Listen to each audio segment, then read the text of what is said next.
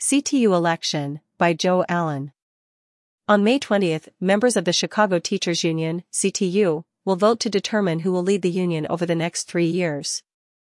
The CTU, under the leadership of the Caucus of Rank and File Educators, CORE, has built its reputation by winning an upset election in 2010 and then leading a series of strikes and other political battles during the last decade. CORE has been the vanguard of teacher unionism in the United States. It's hard to imagine the shape of teacher unionism, certainly across the United States, without CORE's influence and example. They have changed the whole nature of the discussion about teacher unions, the racist system of public education funding, class size, police murders, the school to prison pipeline, and many more issues. Core activists have played a major role in appending long entrenched political fiefdoms across Chicago. Its support for the struggle for environmental justice on the city's southeast side is but one of numerous important examples of how CTU has chosen to use its political weight. For many years now, the CTU under CORE's leadership has been the axle around which much of Chicago's progressive activism in working class communities have revolved. Most recently the CTU's House of Delegates passed a resolution affirming that the Chicago Teachers Union and the American Federation of Teachers, both overwhelmingly women's organizations, have long been on record as pro-choice unions that support a woman's right to reproductive freedom including the right to abortion. It further resolved that the Chicago Teachers Union will publicly stand in defense of abortion and reproductive rights and will encourage its members to participate in activities including rallies and demonstrations, lobbying and political campaigns, educational events, and other actions to support the right to abortion, contraception and other reproductive rights. If other local and national unions more regularly followed the lead of the CTU, we would have a fundamentally better and more dynamic labor movement in the United States. Unfortunately, core influenced local unions, whether in the public or private sector, remain few in number. Yet, core itself has proved resilient in a way that few other reform movements have in modern times. At the same time, CORE is facing revitalized enemies and rivals since their job action in January over COVID-19 safety protocols, a job action that most CTU leaders will admit was not a win. 4 days of lost pay without any significant concessions has tarnished the union's image. Old enemies like the Chicago Tribune smell blood in the water and have called for regime change in the CTU. The Members' First Caucus, an old rival endorsed by the Chicago Tribune, is fielding a full slate of candidates for the union's offices. The Real Caucus is a new rival made up of some former CORE activists who went public with their challenge to CORE soon after Jesse Sharkey, the current CTU president, announced that he would not run for re-election. Members First and the Real Caucus feel that their time has come.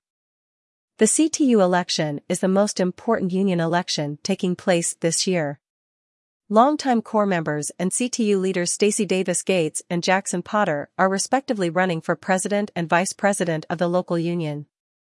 In 2019, CORE defeated members first, 2 to 1 in the union election.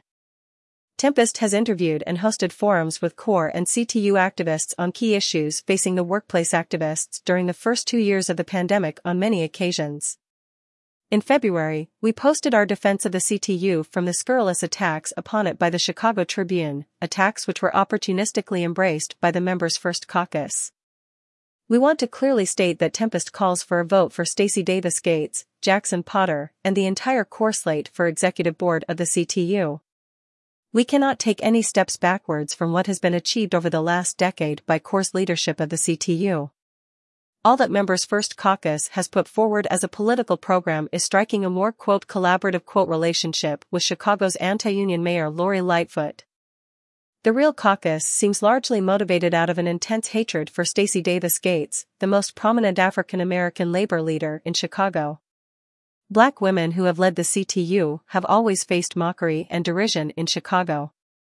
The late Karen Lewis, for example, the first core president of the CTU, was smeared with a racist cartoon by the Chicago Tribune that darkened her face and portrayed her as morbidly obese. Meanwhile, members First and Real Caucus portray Stacy Davis Gates as a tyrant who crushes any dissent from the ranks and wields the strike weapon of the union irresponsibly. One of the few positive profiles of Stacy Davis Gates to appear in the mainstream media was Chicago Magazine's Stacy Davis Gates Won't Back Down. We don't win half the things we achieved in 2019 without Stacy. Says Jackson Potter, her running mate. However, the CTU's heavy reliance on the Democratic Party for its political agenda is fraught with pitfalls. The implosion of Mike Madigan's political machine with its close ties to Chicago's trade unions, including the CTU, has smeared the entire labor movement. The CTU's all-out campaign for Toni Preckwinkle's 2019 bid for mayor of Chicago was a disaster. These and other political missteps cannot be repeated in the future. While the CTU has also funded and supported other independent and progressive political formations, including the United Working Families, they have largely proved to be ginger groups to the Democratic Party, largely keeping union activists in the Democratic Party not a road out of it. CORE and the CTU are stuck in the traditional cul-de-sac of Labor and Democratic Party politics. CORE is also now the longtime incumbent leadership caucus of the CTU.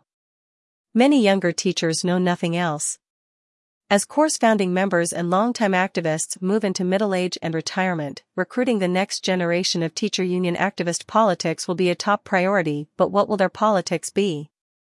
With little more than a week to go before the election, further unfounded attacks and smears on CORE's slate should be expected. The eyes of many are on the outcome of this election. The CTU remains the vanguard of teacher unionism and a vote for CORE will keep the union in the forefront of these struggles.